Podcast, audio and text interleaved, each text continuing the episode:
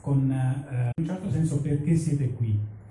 Nel senso che da un lato a Francesco perché è qui, perché qui un, un artigiano della SEO a raccontare a persone interessate della SEO, quindi anche potenziali eh, concorrenti o potenziali clienti che leggendo il suo libro potrebbero non essere i suoi clienti, perché racconta sua, il suo lavoro artigiano e ai due specialisti, due, due appunto, specialisti del settore che, che, gestiscono enormi aziende, perché sono qui a parlarne con un artigiano. Perché le grandi aziende che fanno SEO per grandi aziende e per piccole con dei team enormi si confrontano con l'artigiano della SEO? Prego Francesco.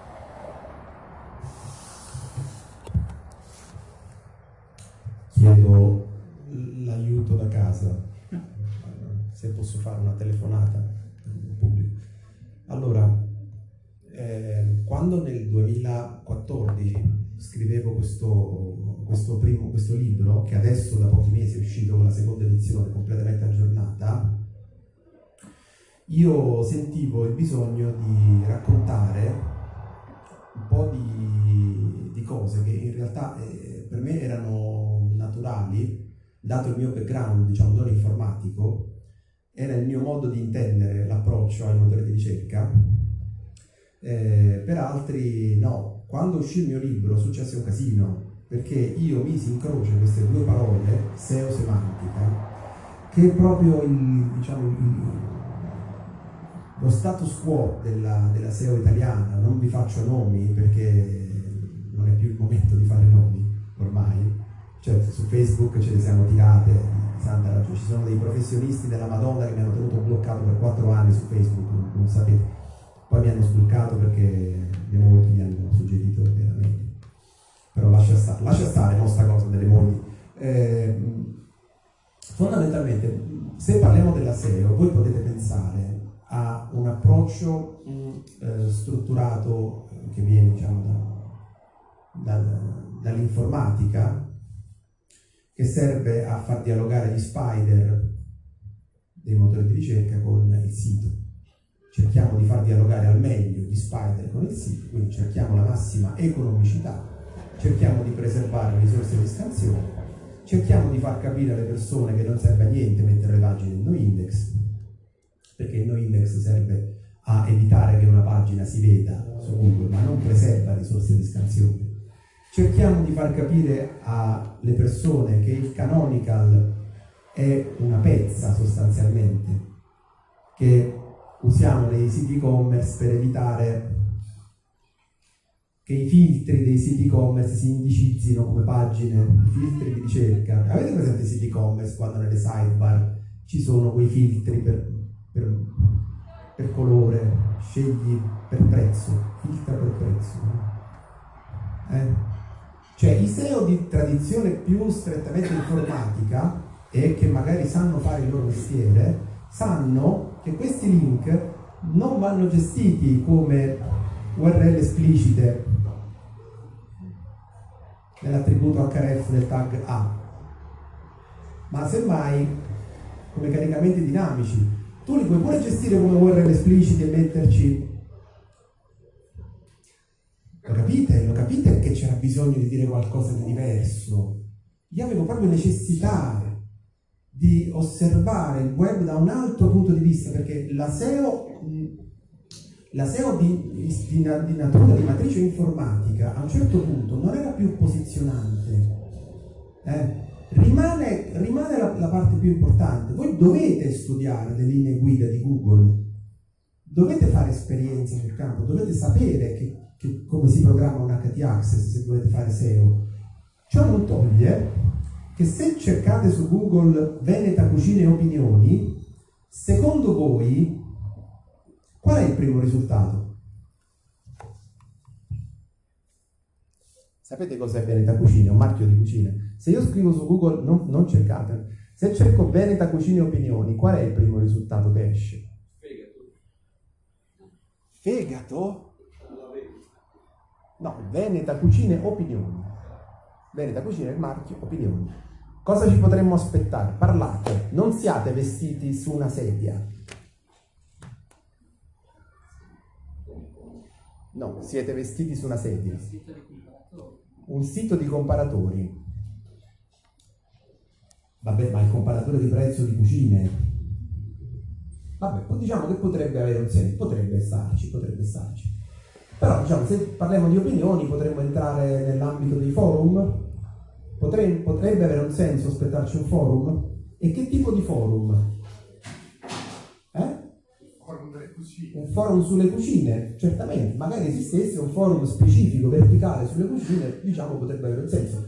Volendo magari provare a essere un po' più, eh, come dire, concreti, potremmo dire un forum sull'arredamento? Arredamento.it? Ci si confronta sulle cucine, opinioni sul bene della cucina. Potrebbe essere sì, certamente, potrebbe anche essere un, un, un, generico, anche Yahoo Answer potrebbe essere una risposta. Esce matrimonio.com. Sì, perché le cucine, le cucine le regali al matrimonio poi praticamente restano intatte per vent'anni, quindi poteva uscire matrimonio.com o la rivendita delle cucine usate dopo dieci anni. Ben usate. Bene male. Allora, seguitemi. Eh, da un lato, seguitemi, seguitemi in modo senso figurato, da un lato abbiamo la nuvola di tutte le cose che si dicono, di tutte le ricerche che si fanno, delle cose che si scrivono nell'ambito wedding. Ok? Tutte le persone che stanno sposando, che si, ho detto ok, si è acceso il telefono, questa è la figlioletta, dobbiamo fare bene. Eh. La nuvola di tutte le cose che succedono sul web intorno al matrimonio. Da un altro lato c'è la nuvola di tutte le cose che succedono intorno alle cucine online. È verosimile credere che chi si sta sposando, non tutti quanti, però è verosimile pensare che chi si sta sposando sta arredando casa e quindi qual è la cosa più difficile che compri quando arredi casa? La cucina, è ovvio perché devi fare del comporter eccetera eccetera e chiaramente poi se sei uno psicopatico dei, dei sofà è chiaro che ti fai fare altre cose ma questa è un'altra storia e dunque, che succede se io provo ad avvicinare queste due nuvole? Che succede se a livello di semantica del testo io sviluppo una serie di to, cioè parlando, eh, immaginando di voler posizionare un sito che offre cucine moderne eh, e che abbia un piano editoriale interno, okay, che sviluppa guide su come arredare la cucina, su come abbinare i colori, eccetera non è che ora io devo snaturare questo piano editoriale e devo parlare di matrimonio, perché con quello che abbiamo visto succedere in agosto rispetto al relevance update di Google del primo agosto, oggi se non sei strettamente focalizzato su quello che stai facendo, sei fuori. Abbiamo visto siti importantissimi perdere di tutto. Poi abbiamo visto siti importantissimi non perdere niente, anzi continuare a crescere, ma questa è un'altra storia. Ok? E quindi eh, senza scordarci la SEO tecnica, la SEO informatica degli altri pantaloni, perché se il sito è pesante non va da nessuna parte, ho cominciato a fare una serie di ragionamenti. Quindi per rispondere a Marco, perché scrivere un libro del genere? Perché poi ancora rivederlo, perché poi ho studiato altre cose, ho visto altre cose ancora. Abbiamo, visto, abbiamo, osservato il traduttore di Google come si è evoluto negli ultimi tre anni. Prima ne parlavo con Emanuele, e io proprio a, non so se ripassare la parola a, a Marco perché ha delle domande in particolare. Ok, proseguiamo perché eh, a me piaceva la cosa che dicevamo di, del traduttore, ne parlavamo con, eh, con Emanuele, adesso chiederò anche il suo punto di vista. Però sostanzialmente quello che dovrebbe fare un SEO, oltre a ottimizzare il codice di un sito web per i motori di ricerca è eh, ragionare in senso olistico, cioè ottimizzazione, search engine optimization, ottimizzazione per i motori di ricerca, ottimizzazione di che? Questa è una buona domanda. Eh? Io questa domanda la voglio girare adesso subito, Emanuele. Grazie. grazie mille, grazie per avermi invitato.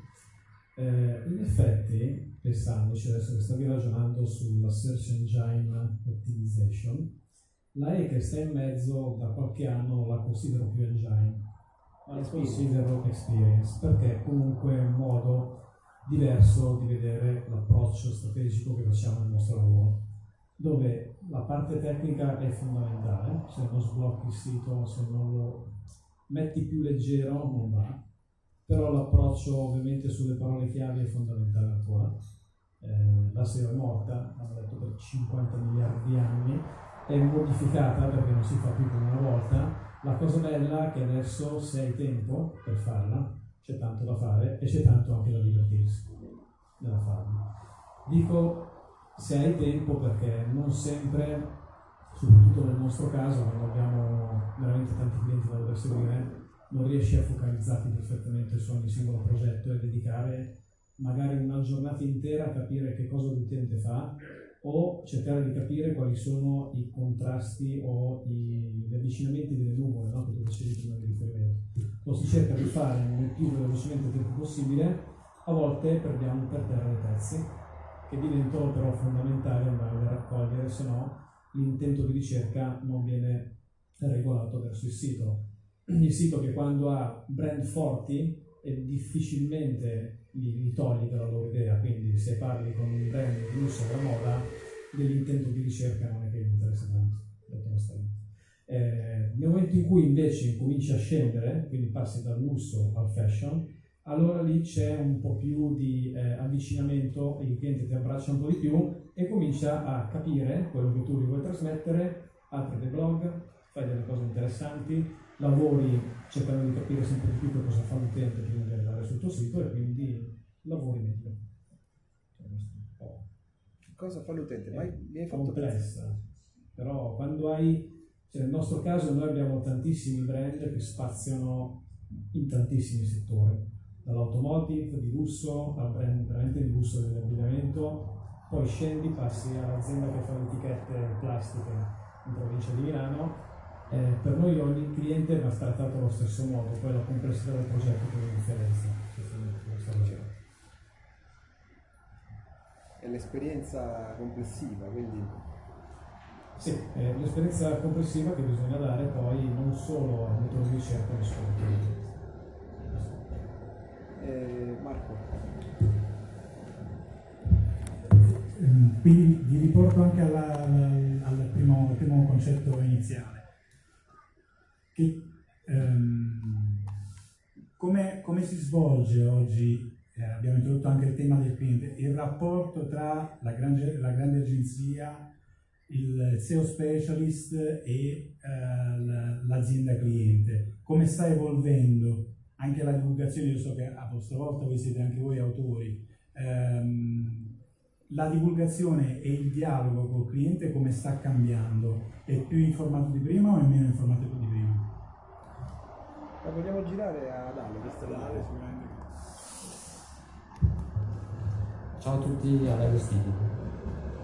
Quanti di voi sono dentro il mondo della SEO, diciamo, principalmente? Un 50% più. Quindi non siamo tutti, non siamo tutti tecnici.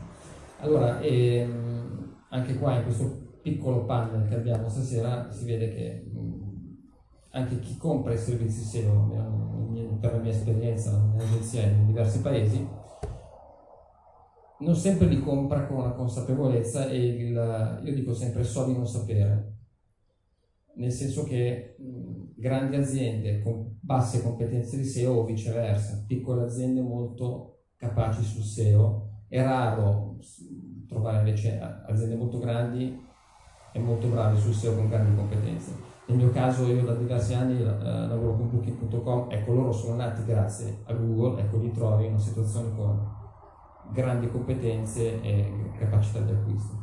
Quindi il, il mondo è variegato, è vero che sul web trovi tutto, ma è altrettanto vero che c'è così tanta informazione che chi impara questa materia del SEO, ma non solo questa materia del SEO, la impara a spizzichi e bocconi e poi alla fine si fa un'idea un po' distorta e quindi pensa di sapere e, e, e quindi certe volte si, si creano anche dei miti, eh, non, non, diamo niente per scontato, quindi il rapporto è, non è sempre come te lo aspetti, non devi dare niente per scontato, per mio parere, e non devi neanche dare per scontato che il SEO lo fai su Google. Perché eh, tutte le volte che vado negli Stati Uniti incontro gente che prima lavorava in Google che oggi lavora in altre aziende, lavora in Facebook, lavora in LinkedIn, quindi le logiche del libro di, di Francesco, che io non ho letto, quindi spero che quello che dico sia giusto, le logiche del libro di Francesco sono fatte su delle logiche di gente che ha imparato a fare l'ottimizzazione su motore di ricerca su Google. Certo.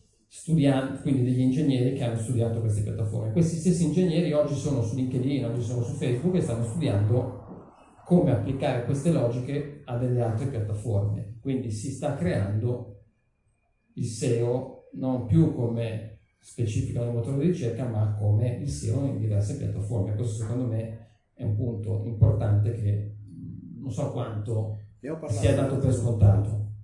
E mi fermo qua perché adesso mi metto a leggere il libro, il manuale di SEO Gardening, perché ho detto una cosa sul manuale senza averlo letto. Ti tocca, ti tocca leggertelo.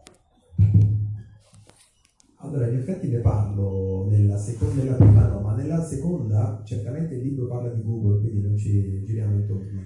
Però è vero che c'è un'attenzione sulla SEO per Amazon, c'è un'attenzione sulla SEO per Facebook, sicuramente. Certo, il motore di Facebook, il motore di ricerca è, ne parlavo con Veronica Gentili l'altra sera, eh, i, i risultati non sono ancora eh, pregnanti, eh, vero? ci sono troppe variabili, troppe incognite ancora strane. Quindi diciamo, eh, a me mi, mi, dicono che già ho un approccio abbastanza sognante, almeno io già per adesso cerco di parlare delle cose che si vedono.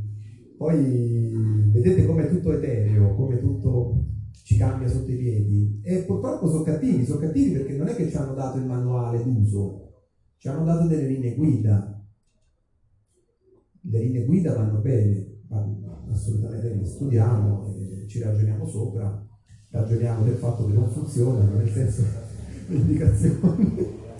eh?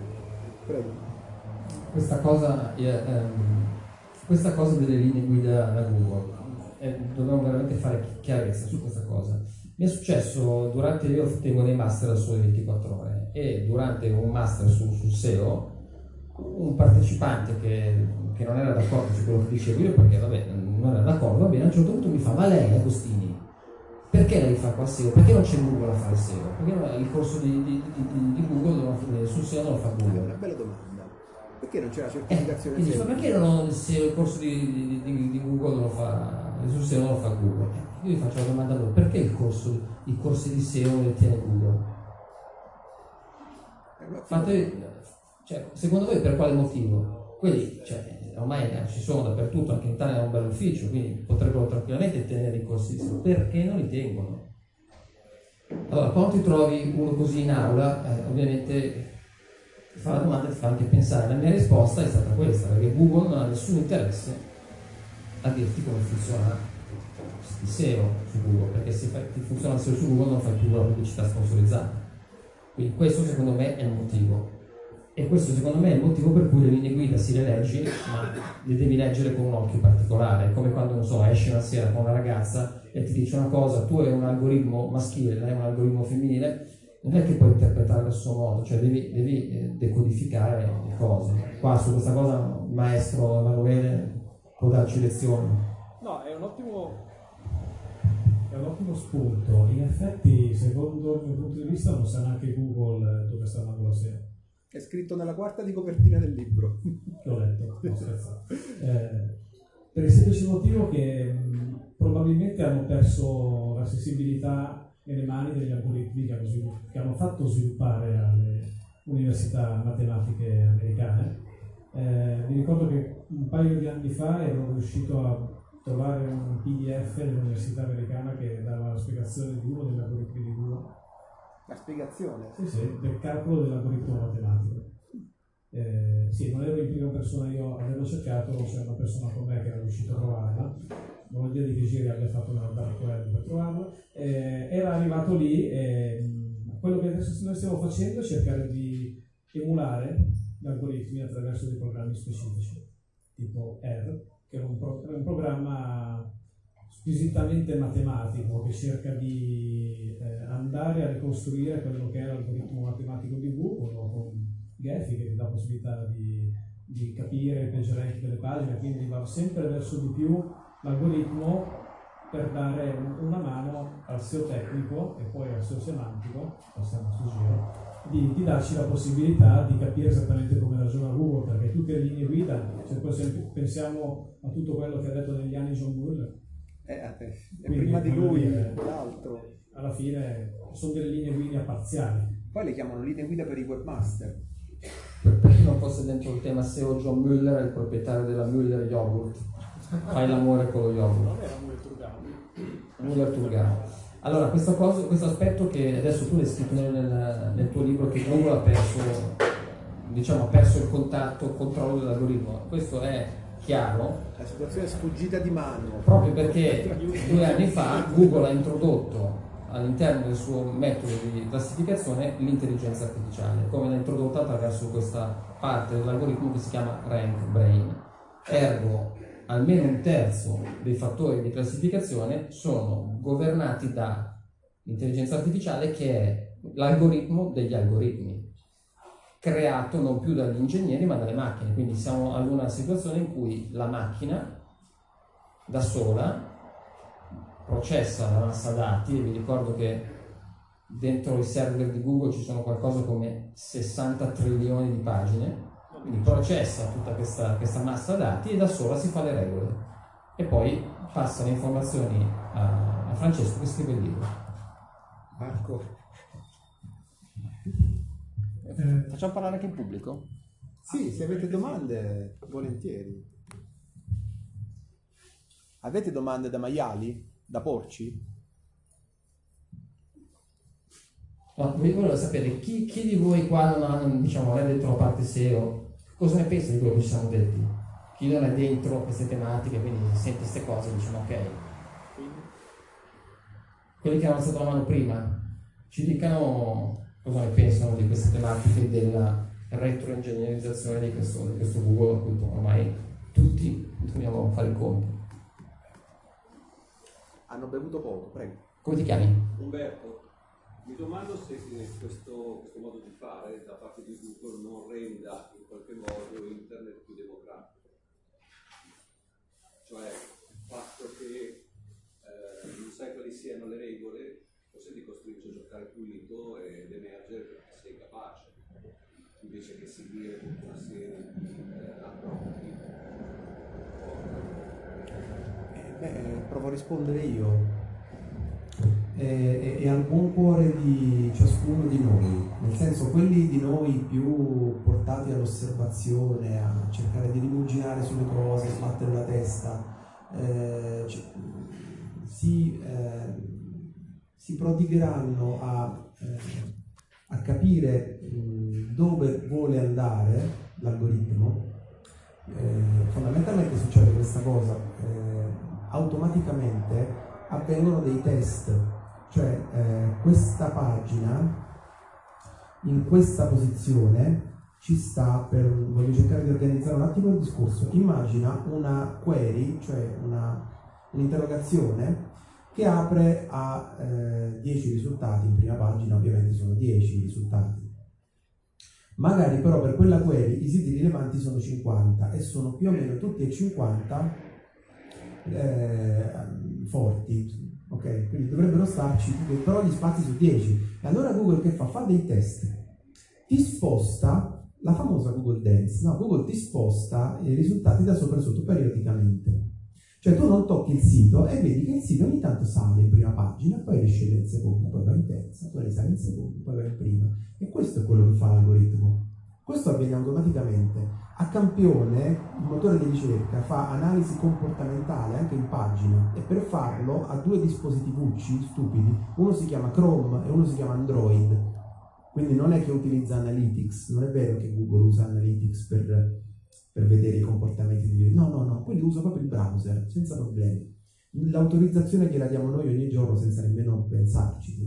Ovviamente non fanno analisi su tutte le pagine, sui 6 trilioni di pagine che hanno in cache. Eh, ci sono delle, dei segmenti di mercato più attenzionati di altri, chiaramente, quali sono quelli dove Google fa più soldi, evidentemente.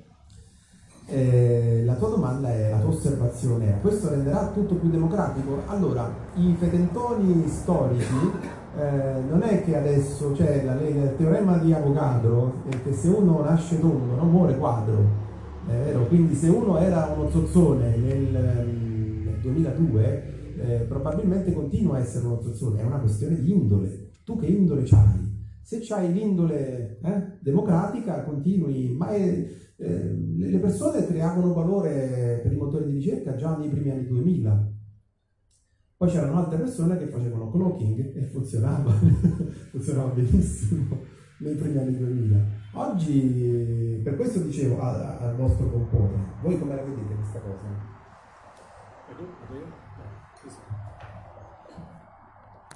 Ma ehm, c'è sempre chi cerca di aggirare le regole, cioè, le regole vengono fatte anche per essere aggirate, quindi ci sarà sempre. La difficoltà sarà aggirarle perché è sempre più difficile fregare il motore di ricerca e fregarlo nel medio termine.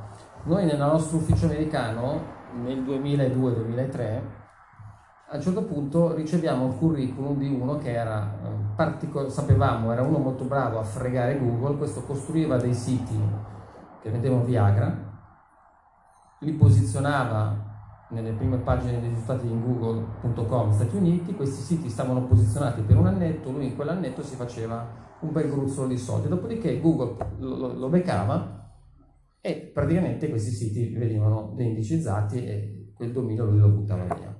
Poi ripartiva però questo, questo giochetto qua, avendo un, un, tempo di un anno, lui ogni volta ci stava dentro molto bene. Infatti lui sapevamo che era molto bravo, ma eh, aveva questo giochetto, quindi sapevamo che noi lo chiamavamo SEO Black Hat.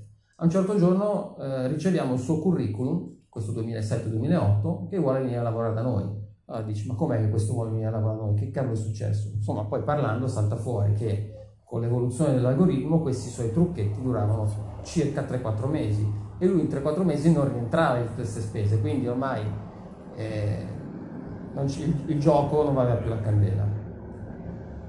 Però per chi di voi vuole fare i trucchetti, e ce ne sono qua dentro, c'è sempre qualcuno che vuole fare qualche trucchetto, ho una buona notizia per voi.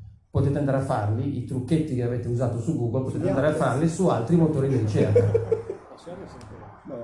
E quando dico motore di ricerca, lo dico in senso ampio. Secondo me, perché ho parlato con la gente, alcune delle logiche di Google sono ad esempio in un motore di ricerca molto importante di dating online. Nessuno di voi usa motori di ricerca di dating online, ovviamente non lo usa nessuno dating online, anche se si vede dalle statistiche di Analytics. L'altro giorno guardavo le analitiche di una banca molto grossa nelle, nelle, nelle statistiche analitiche, se è un grosso sito una, del, del, tuo sito, tu puoi vedere i pubblici affini, cosa loro hanno visitato prima di arrivare sul tuo sito. Questa è una banca da diversi milioni di visite al giorno e il, la terza affinità più grande era siti di dating online. Io sono andato a vedere cosa era tre anni fa, tre anni fa non era neanche nei primi dieci, quindi questi siti di dating online qualcuno li usa. Eh poi se, se, non avete capito come loro hanno tracciato questo dato ve lo dico a fine, a fine presentazione. Comunque su Tinder ci sono degli ingegneri di Google oggi, ex ingegneri di Google che stanno ottimizzando l'algoritmo di Tinder. Tinder oggi è un motore di ricerca molto importante per chi deve trovare la fidanzata. Siamo d'accordo? Nessuno di noi lo usa, ovviamente. Passo la parola a, Qualcuno, qualcuno ha qualcosa da dire su Tinder, magari osservando i vostri amici che lo usano? In privato. In privato, cioè voi non l'avete mai usato? Eh? Non sapevo ci fosse una ricerca. C'è un algoritmo che mostra. In quel caso non c'è la ricerca, ma c'è un algoritmo che mostra. Sì. Effettivamente. io non posso andare a cercare qualcuno. È una ricerca visiva. Tu non cerchi, ma loro hanno detto andiamo direttamente allo scroll. Esatto, lo swipe, lo scroll, chiamiamolo però è per effettivamente una ricerca, tu vai a cercare qualcosa su Tinder, giusto? Sì, immagino che ci siano anche dei criteri di affinità. Esatto. Quindi se vuoi un nuovo luogo dove andare a provare i trucchi Adesso SEO mi iscrivo. è fare ottimizzazione sul, eh, su, su Tinder. Bisogna fare keyword profilo E, e lì poi insomma dopo, questo non voglio parlare perché non vorrei eh, annacquare la semantica della presentazione del libro di, di Francesco. Mi, mi zittisco e passo la parola, No, è interessante. passo la parola a chi usa Tinder. Questo tavolo nessuno. Sotto il tavolo. Sono qui con Alessandro Bassi, webmaster di tanti siti importanti nel settore editoriale pubblicitario italiano e volevo chiedergli, lui spesso si trova a parlare con eh, gli scrittori e con quelli che gestiscono il marketing dei siti, volevo chiedergli come il marketing dove deve approcciarsi all'IT e al webmaster per eh, migliorare il SEO e migliorare una serie di, di aspetti tecnici legati al sito. La parola ad Alessandro.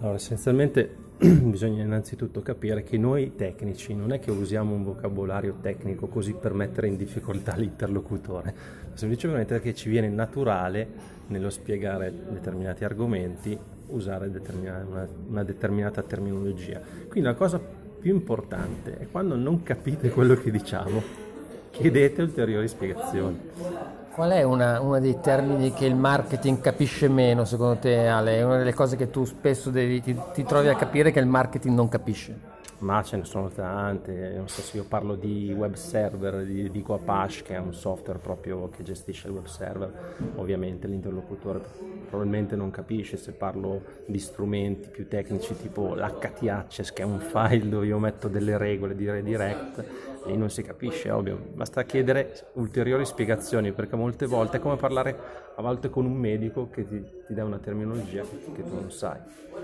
Quindi quando parlate con il webmaster, pensate come se parlaste a un dottore, cercate prima e documentatevi sulla terminologia tecnica che usa il webmaster e fate le domande perché il webmaster di fatto è un po' come il dottore del Eh vostro sì. sito web. Esattamente così, il dottore del sito web. E rispettiamolo anche come, come rispettiamo i dottori, con l'autorevolezza che diamo al medico al- o al chirurgo. Un pensiero finale rivolto al marketing, quali sono i ticket che ti tocca aprire più spesso per il marketing?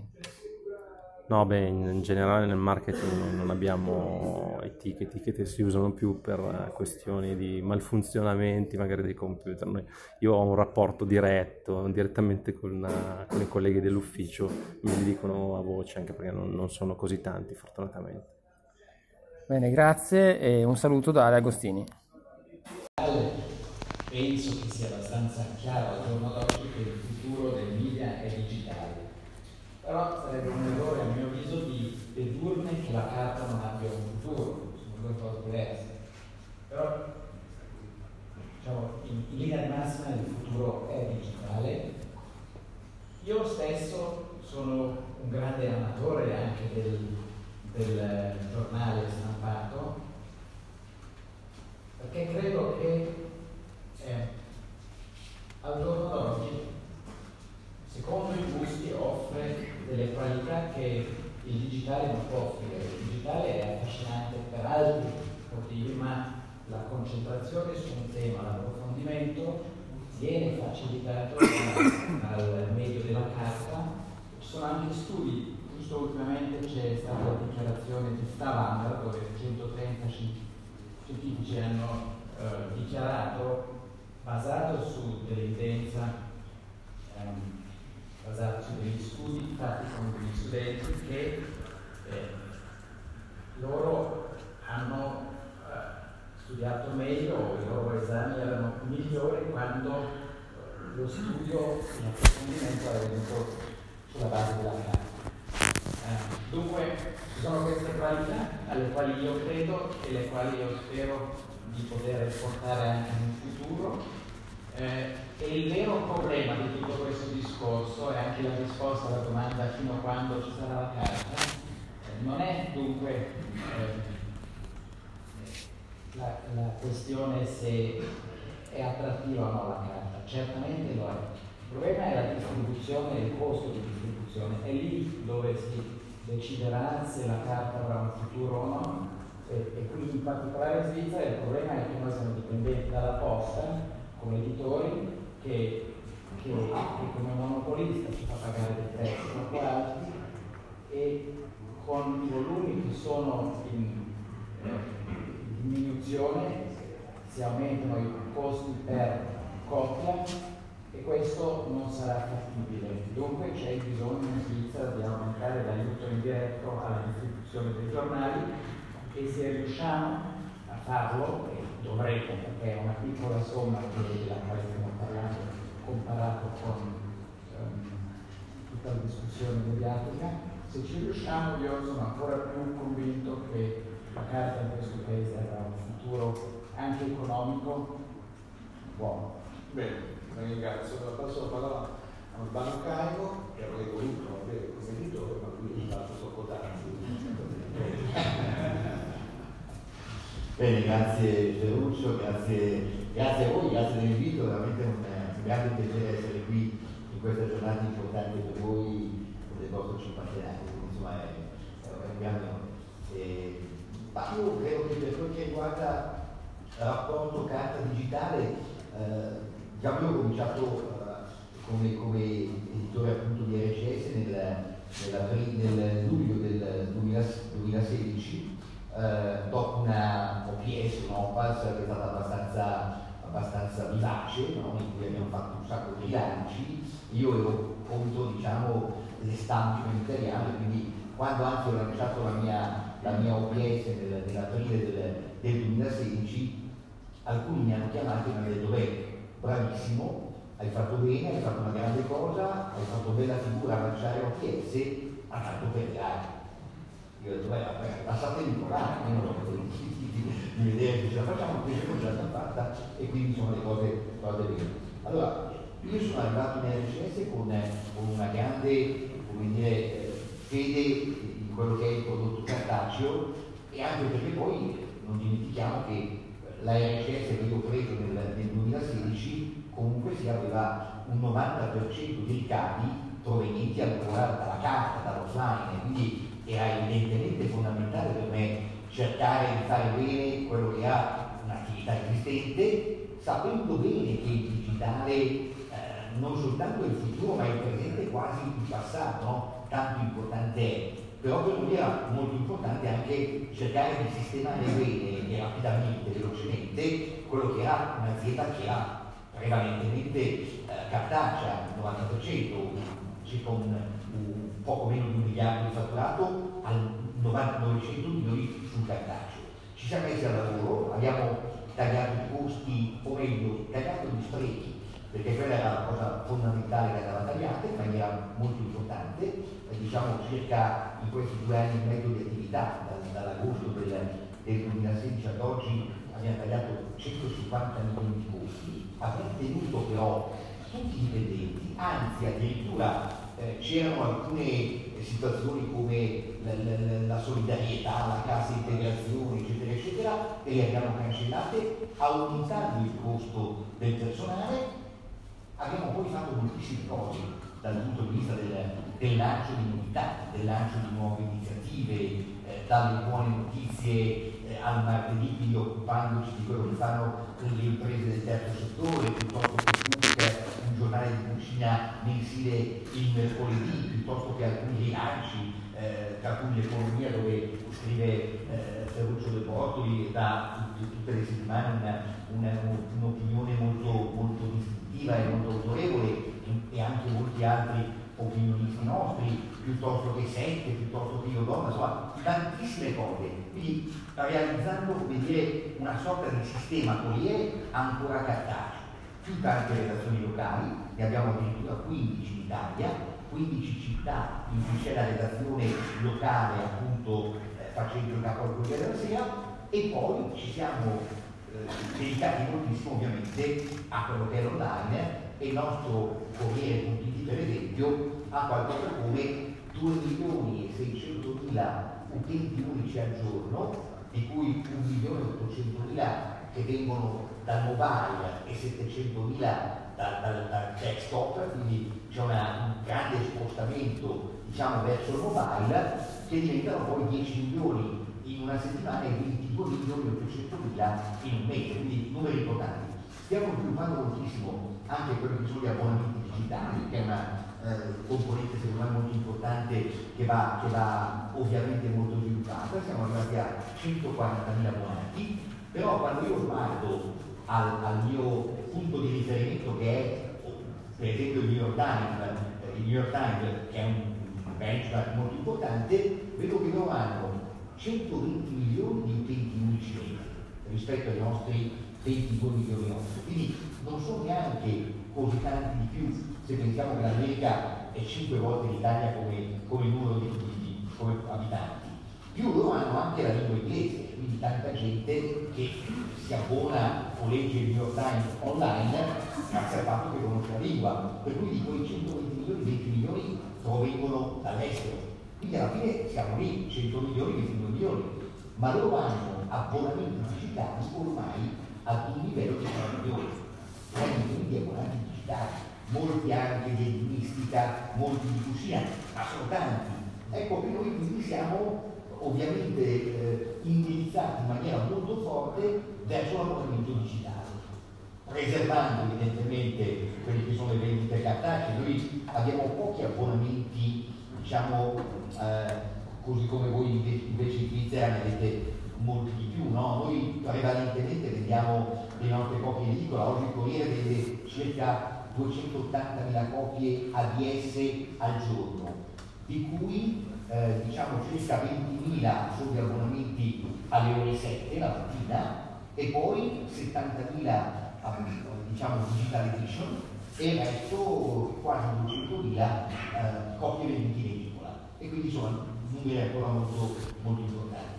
Io credo nel, nel, nel, nel giornale di carta, o da dentro fascino che tutti quanti noi conosciamo, ovviamente eh, noi dobbiamo essere preparati rispetto al fatto che il digitale crescerà sempre di più e quindi dobbiamo investire e stiamo facendolo in maniera molto, molto, molto veloce. Tornando alla domanda se sia stato sbagliato a regalare i contenuti, io penso di sì, perché come dire, si è voluto puntare prevalentemente su quella che era la raccolta pubblicitaria, però regalare i contenuti è una cosa sbagliata. Se voi pensate, i libri che hanno avuto anche loro il loro, il loro sviluppo digitale con l'ebook, ma gli ebook non regalati ma a pagamento oggi rappresentano in Italia il 5-6%, negli Stati Uniti che sono molto avanzati da questo punto di vista credo che siano al 15%. Sono anche combattuti.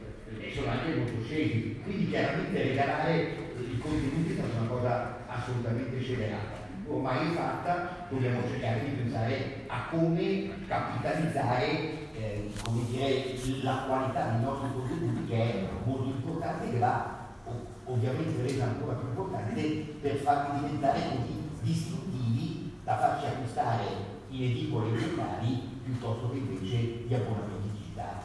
Grazie. Anch'io che diciamo, come dire, non c'è una risposta netta bianco-nero, certamente quello che noi sappiamo è che per esempio come, RCS abbiamo qualcosa come 800 giornalisti dipendenti in Italia, 800 in Spagna, eh, tantissimi con il contratto di collaborazione, piuttosto che eh, giornalisti pagati diciamo a bordeaux, quindi per pezzi che scrivono, ho fatto un conto che il Corriere della Sera tra dipendenti, contratti di collaborazione e bordeaux abbiamo, e, con tutte le redazioni locali e tutto il sistema di, di, di allegati che abbiamo, abbiamo 2000 giornalisti che in qualche modo lavorano per noi.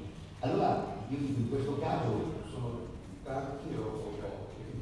Non ci ho preoccupato, 2000 il numero, però io, io sono, sono, sono, sono, fautore del fatto che, che mi piace di tenere tutti quelli che sono i miei giornalisti, i miei collaboratori, facendoli possibilmente magari lavorare anche un po' di più, facendo delle cose in più, eccetera, eccetera. Però ho citato questo numero perché? Perché dico, nel momento in cui noi abbiamo tutti questi giornalisti che realizzano articoli di qualità, di contenuto assolutamente distintivo, se poi questi contenuti gratuitamente vengono forniti su Google, su Facebook, a, eh, ai follower, di, de, a, a, chi è iscritto a Facebook piuttosto che a, a, tutti gli altri, beh, questo credo che sia una cosa profondamente ingiusta. Allora, io più che come dire, parlare di, di web tax, che va benissimo, però insomma, io il tema vero credo che ci sia un diritto d'autore che va assolutamente preservato e quindi questo è il tema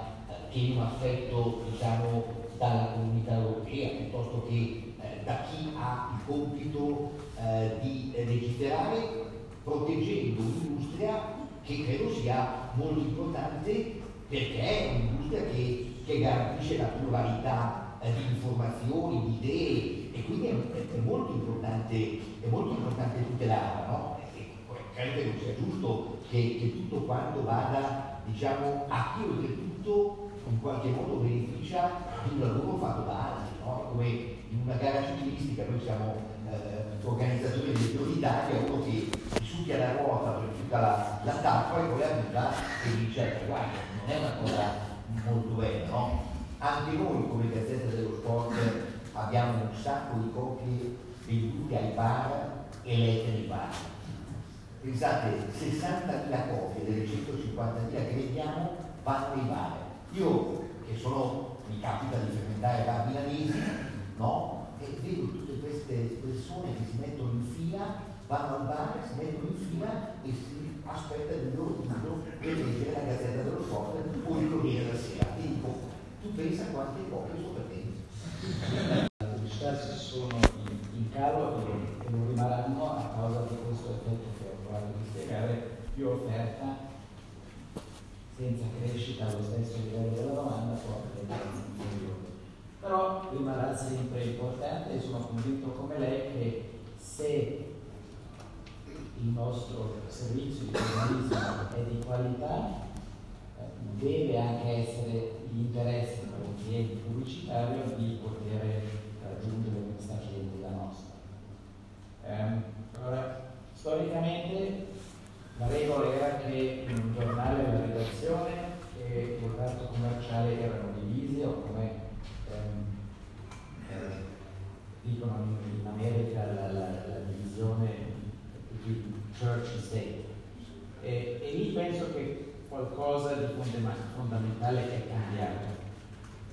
La parte commerciale dedicata al nostro lettore deve avvicinare della relazione perché infine dobbiamo proprio sviluppare i nostri servizi in una maniera di poter convincere anche in un mondo digitalizzato i, i lettori di pagare per il nostro servizio e, quel lavoro deve essere fatto dal reparto commerciale dedicato ai lettori e dalla redazione in, in. Questo penso adesso sia riconosciuto dappertutto nel mondo, ma non ancora tutti sono capaci a farlo, perché si deve proprio sviluppare questa capacità. Mentre io personalmente rimango convinto che il reparto commerciale dedicato alla pubblicità deve essere completamente eh, diviso dalla redazione. Perché? Perché il valore più importante che noi abbiamo offrire ai nostri, ai nostri lettori è la nostra indipendenza. Poi ci sono altre qualità, ma quello più importante in assoluto è la nostra indipendenza. Ovviamente politica, ehm, ma anche verso i nostri eh, clienti commerciali. Dunque lì ci vuole una divisione completa e da noi per esempio eh, ho detto che i nostri giornalisti che lavorano nella redazione non possono mai allo stesso tempo dedicarsi a un lavoro di questi nuovi tipi di pubblicità per un cliente pubblicitario. Lì ci vuole una separazione veramente molto eh, chiara e l'altra ehm, condizione che per me è importante è la trasparenza. Il lettore deve capire se un articolo che legge è frutto del lavoro delle nostre redazioni o è un articolo comprato da un cliente commerciale. Dunque ci vuole una dichiarazione. Però non, non, non, andiamo, non dobbiamo andare a livello da rendere inattrattiva quell'offerta, perché è una fonte di finanziamento per la nostra offerta giornalistica. Per una volta che siamo trasparenti, dobbiamo fare tutto per rendere anche attrattiva questa offerta, eh, sia dal punto di vista estetico, sia dal punto di vista di, del contenuto e noi abbiamo un parte che si dedica alla creazione di questo tipo di pubblicità per clienti che, che sono interessati a comprare. Grazie. Ah, concordo, concordo pienamente, diciamo che è fondamentale che ci sia una grande, come dire, i nostri lettori o telespettatori per quel che riguarda appunto la televisione devono sapere che, che i nostri giornalisti, i nostri conduttori televisivi sono assolutamente eh, liberi e sono assolutamente legati da motivazioni o interessi commerciali perché questo è, come dire, alla base della credibilità e dell'autorevolezza dei nostri giornali o delle nostre televisioni. Quindi questo è molto importante. Poi ci sono, si stanno sviluppando delle forme, diciamo, nuove, si chiamano in particolare branded, branded content, quindi contenuti eh, con, con, un marchio, no? dove ci sono delle aziende che realizzano dei programmi, dei programmi brevi anche di pochi minuti e eh, se sono così brave da realizzare programmi che sono belli, seguibili, divertenti, eccetera, eccetera, ovviamente avranno anche la, la, capacità di essere seguiti dai telespettatori o, o, diciamo da, da, da, coloro i quali navigano su internet e, e, e quindi questo dipende da, dalla loro capacità di essere attrattivi, però deve essere chiaro che sono cose staccate da, da, quello che è il lavoro giornalistico che invece deve essere un lavoro assolutamente grande affidabilità, non contaminato, perché poi noi abbiamo un'immagine che è l'immagine chi deve fornire ai nostri lettori e telespettatori una notizia assolutamente, eh, come dire, eh, certificata in qualche modo e quindi affidabilissima. Anzi, guarda, guarda che questo ragazzo qui ha chiesto questo, questo, questo. Io non lo trovo giusto, come possiamo fare? Beh, è stato invitato a una festa lì, però io so che lì gira che gira, ci sono sigarette, come facciamo? Non puoi dire no, tu lì non ci vai, bisogna parlare con il ragazzo, guarda, lì l'ambiente è questo. Tu sai che noi, noi non, non condividiamo questo modo di vivere di questi tuoi amici, di questa... cioè bisogna parlare, darli, trattarli un pochino, cioè trattarli un po' più da grandi. Questo papà gli dice che un bambino gli dai i soldi in tasca,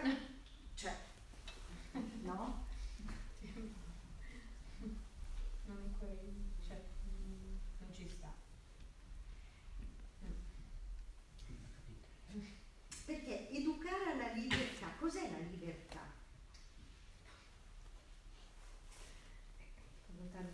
L'obiettivo no? Non si può educare. Tu, eh, una volta una mia amica mi ha detto, tu eh, puoi essere sicura che i tuoi figli, che hai educato bene i tuoi figli, quando si comportano bene fuori casa. In casa sono sempre un disastro, ma quando fuori casa ti dicono che tuo figlio si è comportato bene, vuol dire che tu l'hai educato, perché in quel momento lì lui è libero e responsabile quando è fuori casa senza di te.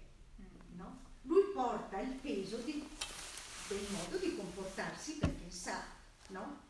Invece in casa i figli si mollano, no? fanno stupidate, è un po' così. Ognuno a casa si sente libero di fare perché tanto sa che lo accettano comunque, comunque sia. E questo è bello, anche noi siamo così. Eh? Anche noi in casa abbiamo una spontaneità che chiamiamola libertà, una spontaneità. Fuori casa noi sappiamo che abbiamo un altro, un altro ruolo, un altro...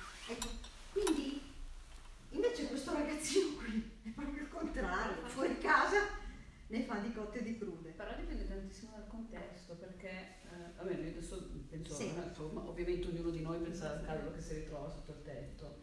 Eh, cioè io vedo la mia, se vai in un contesto di adulti, cioè, che sono io la pazza, che mi lamento di una ragazzina perfetta, ecco. Però nel contesto coetanei c'è la qualunque, perché chiaramente lì diventano tutti dei pecoroni, diventano tutti... Sì, sì, cioè, nel senso... No, in generale, dico, cioè in tanti si lasciano coinvolgere perché tu puoi aver educato alla libertà nel miglior modo possibile, tra adulti è un discorso, nel senso tra adulti nei contesti dove loro sanno che si devono contenere, si contengono mm. e poi arriva il contesto dove non devono più contenersi, mm. che, che, tirano fuori il peggio di loro, cioè nel senso, sì, e quindi dov'è il punto? Cioè, a un certo punto c'è uno sliding door no, in cui tu o sei da una parte o sei dall'altra, no? Sì, però il problema secondo me, scusa, non è tanto che loro lì sentono che si possono lasciare andare, più che altro secondo me so, il mio pensiero è che eh, il comportamento del gruppo gruppo, l'influenza nel senso di io non posso fare quello diverso. Ma certo, io mi devo, cioè non è tanto perché loro sono felici di liberarsi di qualcosa, ma più che altro loro sono condizionati sì, a quel certo. comportamento, sì, perché sì. dicono se io mi comporto diversamente eh, sarò messo la bellina perché sono sfigato. No, infatti quello di la mia 14 anni per il discorso di avere il coraggio di dire di no. Eh, quello, il coraggio, eh, di, dire il coraggio di dire di no. Eh, come si educa il coraggio di dire di no? La libertà allora, mi è stata fatta una domanda dal vostro gruppo. Che differenza c'è tra la libertà e il libero, e il libero arbitrio? Il libero arbitrio è la possibilità di scegliere una cosa o un'altra. Ma è tutta qui la libertà. Come tu hai parlato di condizionamenti esterni del gruppo. Allora, se tu hai un condizionamento, tu, cioè, che cosa limita la nostra libertà? Ma non, non solo la libero arbitrio, la libertà di scegliere, ma il modo nostro di comportarci. Mm? Allora, i condizionamenti, no? esterni. E il problema è che oggi... Esterni. Il problema è che oggi quei condizionamenti esterni non sempre, adesso io poi sono quella del sì. discorso che torna sempre lì, non sempre sono faccia a faccia. E dopo i leoni da tastiera li conosciamo tutti, no? Quindi hai il condizionamento esterno. Eh, partirei con Google Discover. Vi chiedo come prima cosa di, per rendere il webinar molto pratico, molto concreto, di scaricare, se non l'avete già, nel vostro telefonino quella che è l'app della ricerca di Google. La potete trovare già in default nei dispositivi Android piuttosto che nei dispositivi iOS e Apple andate a scaricare. Quindi il simbolo è quello che vedete lì, ehm, la scaricate adesso perché poi durante il webinar non è che siamo qua a far teoria, siamo qua a far pratica, quindi proveremo a fare una serie di cose vi do eh, qualche, qualche, secondo per scaricarla e nel frattempo lancio un sondaggio, quanti di voi già ce l'hanno? Mettano, mettano sì nella chat. Qual è l'idea eh, di Google Discover? Allora Google Discover eh, ha un'idea, dice ma l'idea che si, si è messa in testa Google in questo caso è ma se qualcuno avesse così tanti dati su di noi che riuscisse, riuscisse ad usarli così bene, in modo rapido con l'intelligenza artificiale da poter capire quello che noi vogliamo cercare prima ancora che l'abbiamo fatto, sarebbe bello.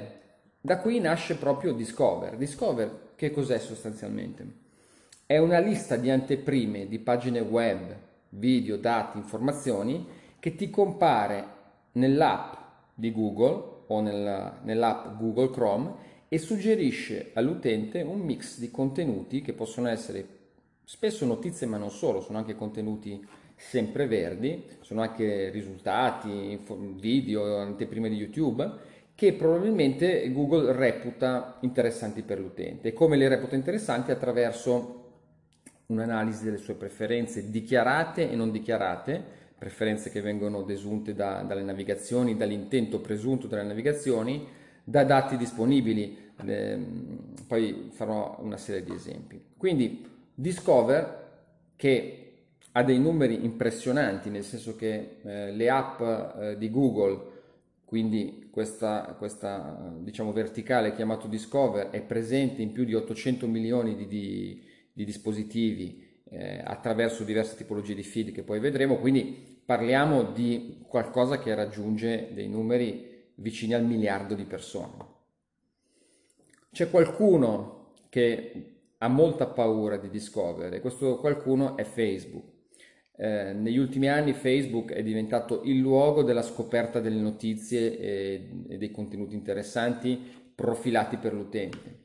Eh, la scommessa grossa di Google in questo caso è, visto che i social media di Google, ad esempio Google Plus, su cui io e Claudio Gagliardini abbiamo scritto un libro, eh, penso che qualcuno me lo rifaccerà fino all'ultimo dei miei giorni, però eh, se Google non ha avuto successo con Google Plus, sta provando ad avere successo sulla scoperta delle notizie e dei contenuti informativi eh, per, per, l'utente attraverso eh, la scoperta sulle app, senza cercare, quindi una ricerca senza cercare.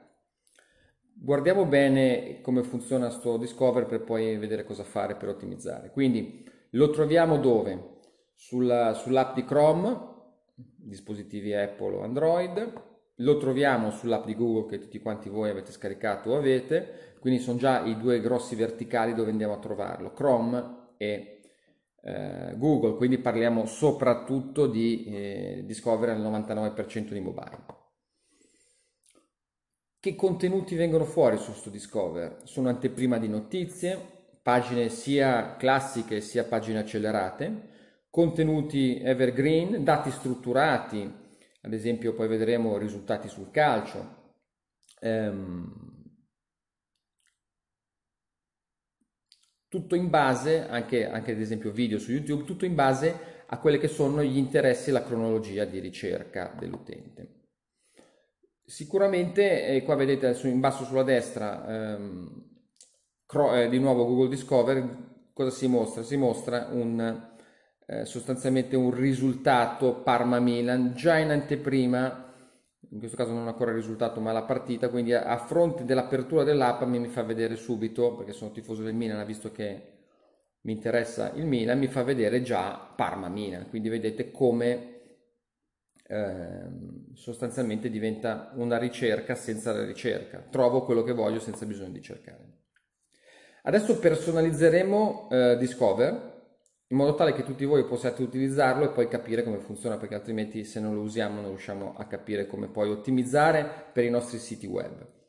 Allora, se vai su Discover, eh, la prima cosa che vedi è questa iconcina ehm, che sembra una specie di righettina, se ci vai sopra, cosa salta fuori? Che con questa associata a ciascuna tipologia di argomento o di fonte, tu puoi chiedere a, a Google se espandere e volere più contenuti di una determinata tipologia o tematica oppure se averne di meno.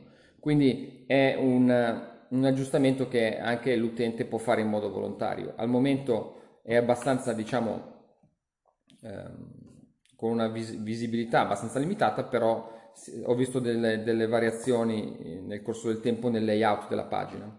L'altra, eh, l'altri puntini a fianco che vedete eh, sostanzialmente sono di nuovo un ulteriore dettaglio che si, si, può personalizzare. In questo caso Jennifer Lopez, attivando questi puntini uno può, può da una parte seguire quello che riguarda questa entità eh, personaggio e poi soprattutto dire se interessa, se non interessa, se mostrare, non mostrare più notizie di quella fonte, quindi addirittura si può lavorare sulla fonte, dice no, io voglio sapere di Jennifer Lopez, ma non voglio che la fonte sia il giornale X e si può poi anche personalizzare Discover, quindi cliccando sul personalizza Discover ehm, ti vengono fuori una serie di macro argomenti e poi da lì puoi scegliere, eh, sì, sicuramente sport, eh, sport è uno dei principali, ma, ma, ma, non solo, insomma vediamo qua cinema, tv, attori. Eh, per chi di voi eh, fa SEO sapete quanto, quanto sono importanti le ricerche legate anche ad esempio alla televisione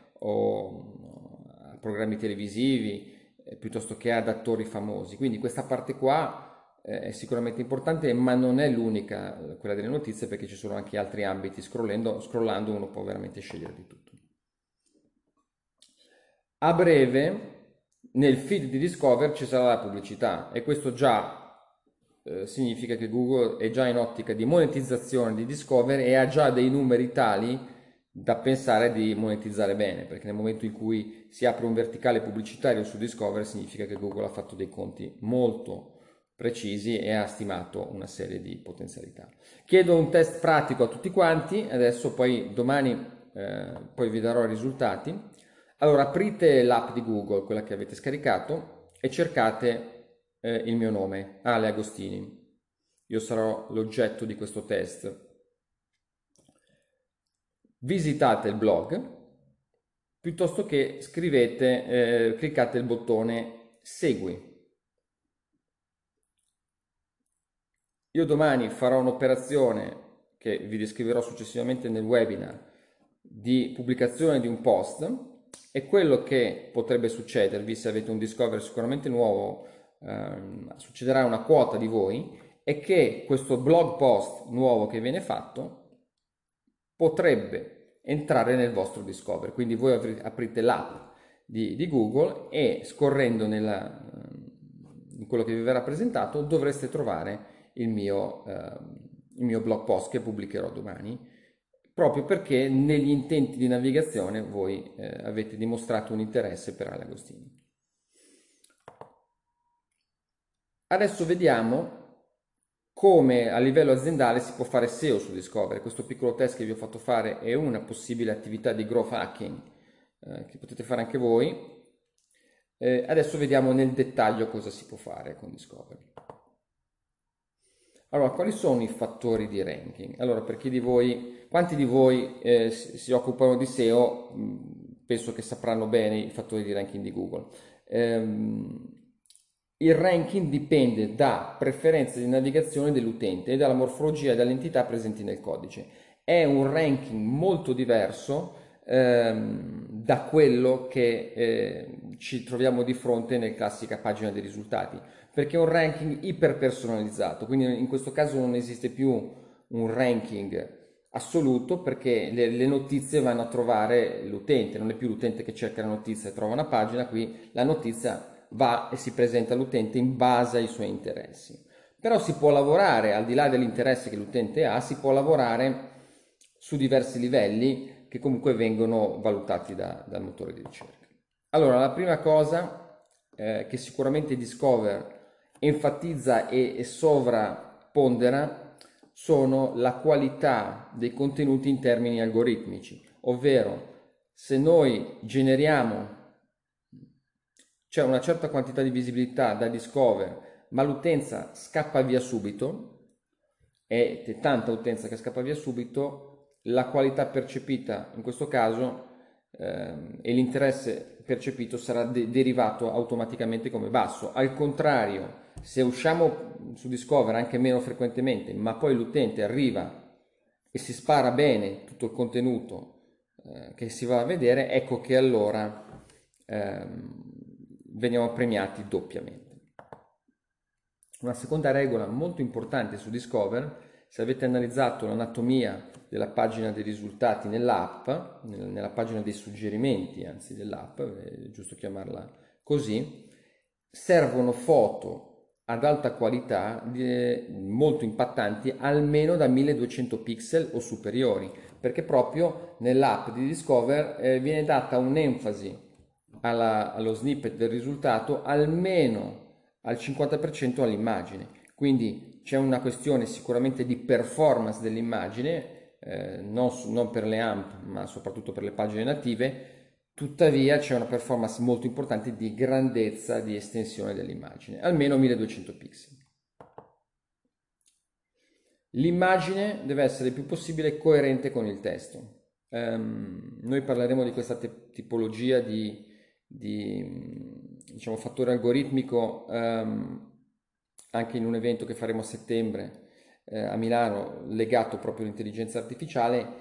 In estrema sintesi quello che dobbiamo capire è che eh, se noi pubblichiamo un testo di un blog post che parla di un cane e ci mettiamo a fianco eh, la foto di un gatto, anche bella, 1200, alta qualità e tutto, ehm, probabilmente Discover scoprirà delle incoerenze e questo potrebbe non facilitarmi. Al contrario, la coerenza con il testo mi aiuterà molto.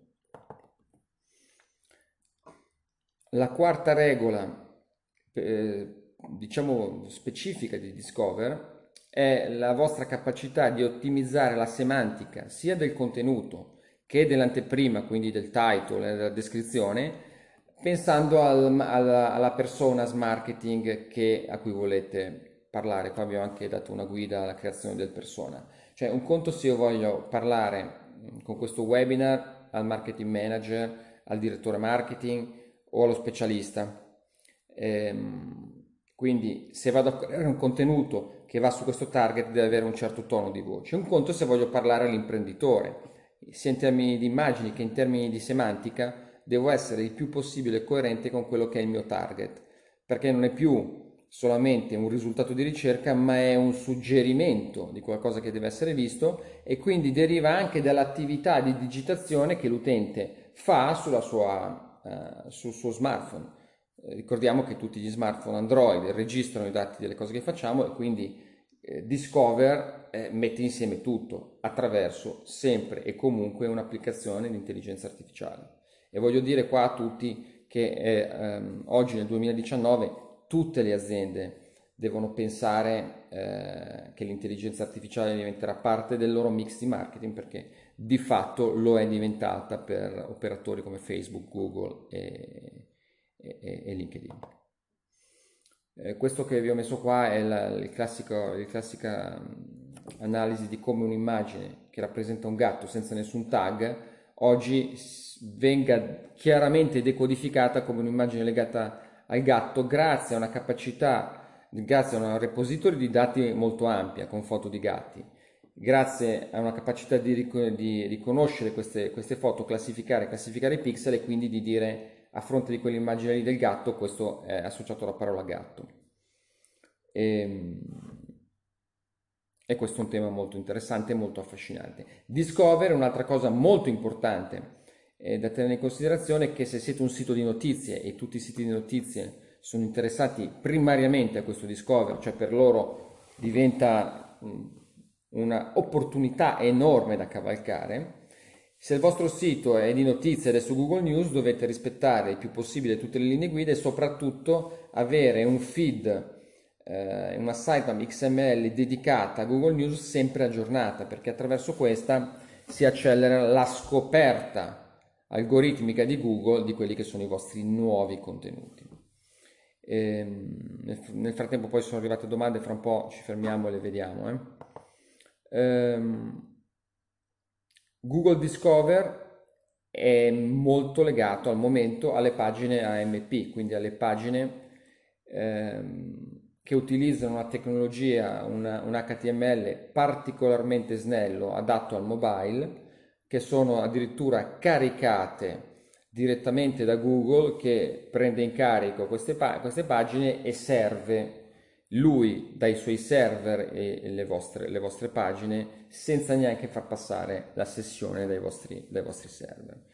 Eh, da questo punto di vista vi ho anche eh, messo qua eh, il link dove andare a testare se volete le vostre pagine AMP se l'avete fatte.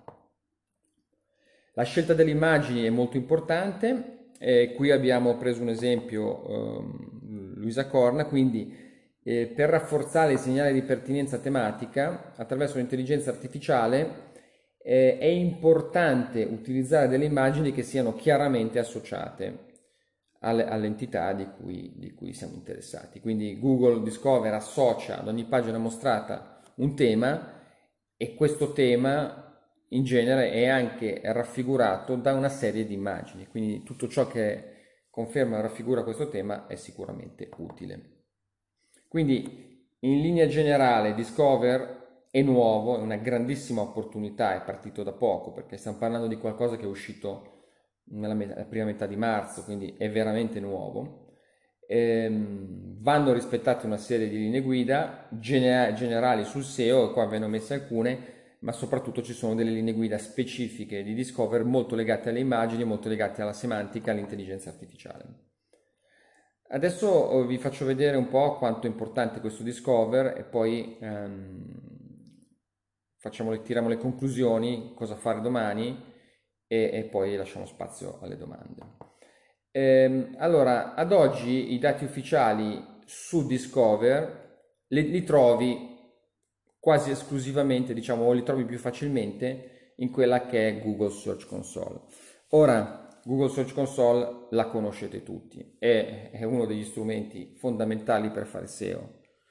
Se fate SEO e non avete Google Search Console attiva e sotto il vostro controllo, uscite subito dal webinar e, e ci vediamo la prossima volta. No? Adesso scherzi a parte, però Search Console dovete averla, è impossibile fare SEO senza Search Console. E qui ehm, vediamo un esempio di un sito dove eh, dentro Search Console, nella sezione generale delle prestazioni, noi vediamo che Discover già eh, sta cubando un quarto del traffico totale, della, un quarto della visibilità totale di Google, quindi è sicuramente molto molto importante. Dopodiché puoi andare nella sezione di Google Search Console eh, del tuo sito e vedere prima di tutto se c'è Discover, perché non è detto che ci sia, se hai fatto una serie di cose, se, se, se hai eh, le caratteristiche, la vedrai su Search Console. Se non ce l'hai, probabilmente devi azionare una serie di nuove leve e dopo ti apparirà. Se ce l'hai già, vedrai le pagine che generano più visibilità su queste app, su Discover, quindi la ricerca non ricerca. E voglio molto enfatizzare su questo tema, la ricerca non ricerca. Io trovo la notizia senza cercarla. E qui vedete che comunque stiamo parlando di numeri veramente importanti. Ehm, so, diciamo la, la, la, la, tipologia di risultati, le AMP vengono sicuramente ponderate bene, ma non sono solo AMP. Ci sono siti che, tra alcuni che, su cui noi lavoriamo, e abbiamo visto Discover già su diverse decine di siti, alcuni fanno la metà del traffico da Google, da Discover, quindi veramente numeri importanti. I tassi di click su Discover sono altissimi. Se quando tu eh, guardi la Google Search Console per guardare i risultati SEO tutte le settimane, guardi i CTR delle pagine, ti rendi conto che in base alla posizione, anche se sei nei primi risultati, se hai un, un 10, 15, 7, 3, sei già messo bene. Qui su Google Discover abbiamo dei CTR superiori al 30, al 40, è un'opportunità pazzesca e qui ne vedete altri, insomma, Discover essendo molto profilato ed essendo la notizia che ti viene a cercare, non sei tu che devi andare a cercare lei, quindi ti semplifica la vita. Per questo Discover è un'enorme opportunità perché ti rende la vita più semplice, tra virgolette. I tassi di click sono pazzeschi. Analytics. Allora, Analytics ad oggi Google Analytics traccia gli accessi eh, ad un sito tramite il feed di Google non come traffico organico, ma come traffico referral. Ecco che noi su alcuni nostri clienti eh, su cui lavoriamo su Analytics abbiamo già sistemato questa cosa, si può sistemare perché eh, a mio parere, ma a parere anche di altri esperti SEO e voi vi chiederò il vostro parere, questo per me è traffico di ricerca, non è traffico referral, è una ricerca che non ha bisogno della ricerca, cioè io clicco su una pagina di Google già presentata in base alle mie esigenze. Quindi io non lo considero traffico referral, anche se Google al momento lo considera come tale. Um, se volete mh, cercare e vedere quanto cuba per voi Discover attraverso Analytics, dovete andare nella sezione dei referral e allora in un caso lo troverete, se sono pagine AMP, lo troverete su eh, il referral AMP Project. se in, queste sono le pagine eh, AMP. Se invece le pagine sono non AMP, quindi non sono queste pagine accelerate, veloci, fatte per il mobile, è una home, è una pagina di un blog post qualsiasi, senza eh, la versione accelerata, lo troverete come fonte come googleapis.com. E qui ecco sono entrato un po' sul tecnico perché, perché se siete una testata giornalistica, se siete un sito che produce tanti contenuti, è importante misurare il peso di Discover. Il giorno in cui lo misurate, avete fatto queste azioni, alzerete le mani dicendo, caspita, questa è una, è una bomba pazzesca, un potenziale pazzesco.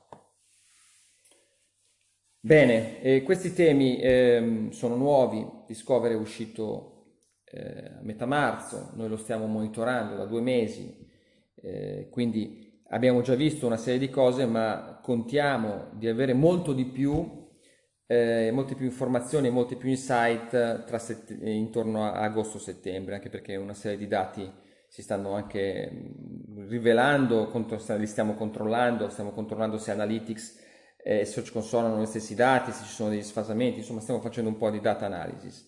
Parleremo di, questo, di questa tematica e non solo il 26 eh, settembre 2019 a Milano per una, eh, una masterclass sulla search e sull'intelligenza artificiale, poi se volete qua trovate più informazioni. E, ehm, io lascerei spazio alle domande, Giulia, se sei d'accordo. Bene, vediamo cosa viene contata come impressione, come visualizzazione su Google eh, Search Console. Facciamo questo esempio. Io, l'utente cerca hotel. Allora andiamo a vedere quindi se una pagina del blog è uscita per una parola o per tante. Quindi 38.000 impression, 4.200 click, in Search Console la sezione query localizzata solo sulla pagina mi dice che di quelle 4.000, quanti sono? 4.200 click, guardiamo la colonna di click, la pagina ha fatto 79 click nell'ultimo mese per, la, per l'interrogazione trova luogo da foto. Ne ha fatti 58 per l'interrogazione trovare luogo da foto, che è un'altra cosa ancora. Ne ha fatte 45 per localizzare una foto ricevuta e via via gli altri. Come capire da una foto il luogo?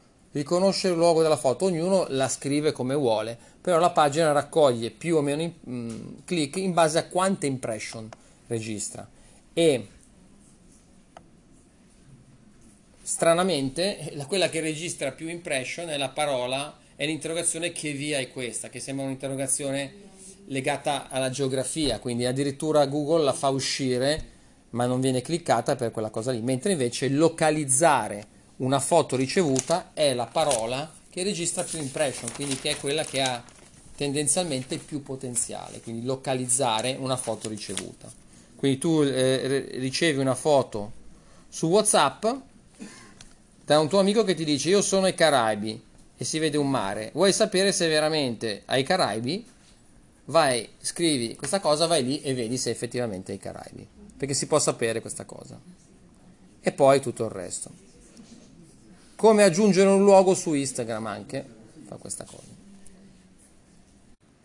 Adesso scaviamo in base ai paesi in cui è stata vista una, una pagina e in base al, um, al, dispositivo che l'ha usata. Adesso prendiamo la pagina ad esempio eh, questa qua del cancellare la cronologia Google che su 200.000 impression ha fatto 2600 click. Qui vedete i grafici che ve la fanno vedere allora, dove è stata vista questa pagina?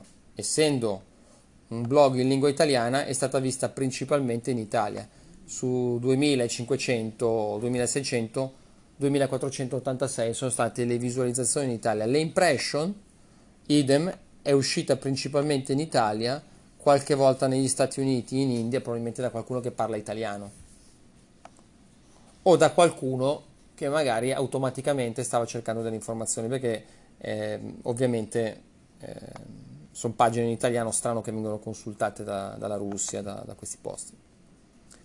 I dispositivi che l'hanno visualizzata sono su 2500 circa, 1900 sono da dispositivo mobile, una discreta fetta 400 da desktop, 180 da tablet.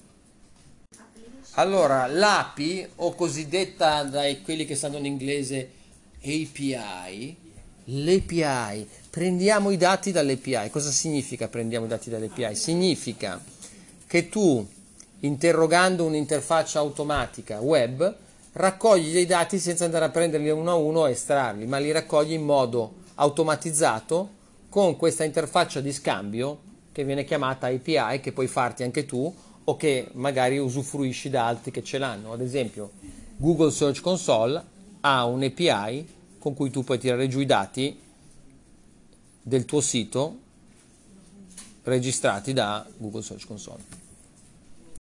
Che cos'è la sitemap XML? È quel file che tu produci per raccogliere la lista degli indirizzi delle tue pagine e darla normalmente a Google o a un altro motore di ricerca affinché lui trova le tue pagine. La sitemap XML va inviata, in genere si fa in modo automatizzato, si mette in un posto lui se la va a cercare attraverso Google Search Console. Tu gli dici, caro Google, fatti a prendere la mia sitemap XML, gli dici quante ce ne sono, lui va e se le prende. E da qua vedi se se ne è prese, se ne è date 340, ce ne sono, se ne è prese 339, una invece ha un errore e vedi cosa succede e quale tipo di errore hai. Vedete? Qua c'è una paginetta che dà un errore, quale sarà? Andremo a vederla. Che cos'è un link? Un link è un collegamento ipertestuale in ingresso che da un altro sito, da un altro dominio o dal dominio stesso tuo raggiunge la, il tuo dominio. Quindi dentro Google Search Console tu hai questa, eh, questa funzionalità che ti dice ti, ti, dico, uno, quali sono i link esterni alla tua proprietà che rimandano al tuo sito e qui c'è un rapporto. Poi ti dice quali sono i link interni, cioè il link all'interno del tuo dominio dove tu rimandi al tuo dominio, dalla pagina home alla pagina prodotti, quello è un link interno. Poi ti dice anche quali sono i domini, i link esterni da altre proprietà che rimandano a te. Quindi non parliamo più di link de- che fai tu, ma di altre aziende, di altre eh, domini di altre proprietà che vanno e ti mandano il link verso di te. Ultima parte del rapporto, poi entriamo su ciascuno, quali sono le pagine collegate di più, le pagine del tuo sito a cui rimandano altre pagine della stessa proprietà. Quindi i collegamenti di link interni in termini di quale pagina è più linkata. Guardiamo adesso pag- i collegamenti di, di, pagine esterne. Andiamo dentro a quello che è il rapporto di Google Search Console e ce lo guardiamo. Eccolo qua. Quindi quando parliamo di link dobbiamo sapere A. quanti domini esterni mi linkano, B. quanti link mi, mi mandano per dominio e dove vanno a finire. Uno potrebbe mandarti un milione di link che vanno a finire solo sulla home, oppure potrebbe mandarti un milione di link che vanno a finire su un milione di pagine diverse. Questo è un concetto di distribuzione dei link molto importante. In questo caso 354 link da WordPress linkano ad Ale Agostini ma su 9 pagine diverse. Ninja Academy, per cui io faccio diversi corsi, ninjaacademy.it, sono 25 link che vanno su 19 pagine diverse. Andiamo dentro e vediamo quali sono i, le pagine che ricevono più link. Quindi da una parte c'è la pagina Fai carriera con LinkedIn, scarica, scarica il capitolo. Quindi c'è un libro che ho scritto su LinkedIn, ti puoi scaricare de, delle cose gratis, Ninja lo, lo linka sette volte. Poi c'è una, un link alla pagina SEO in Content e via dicendo le altre. Vedete? Quindi dove si distribuiscono questi link di Ninja Academy? Su diverse pagine. E qua ti dice dove. Quindi è anche uno strumento di reputation per vedere chi ti linka e cosa dice di te.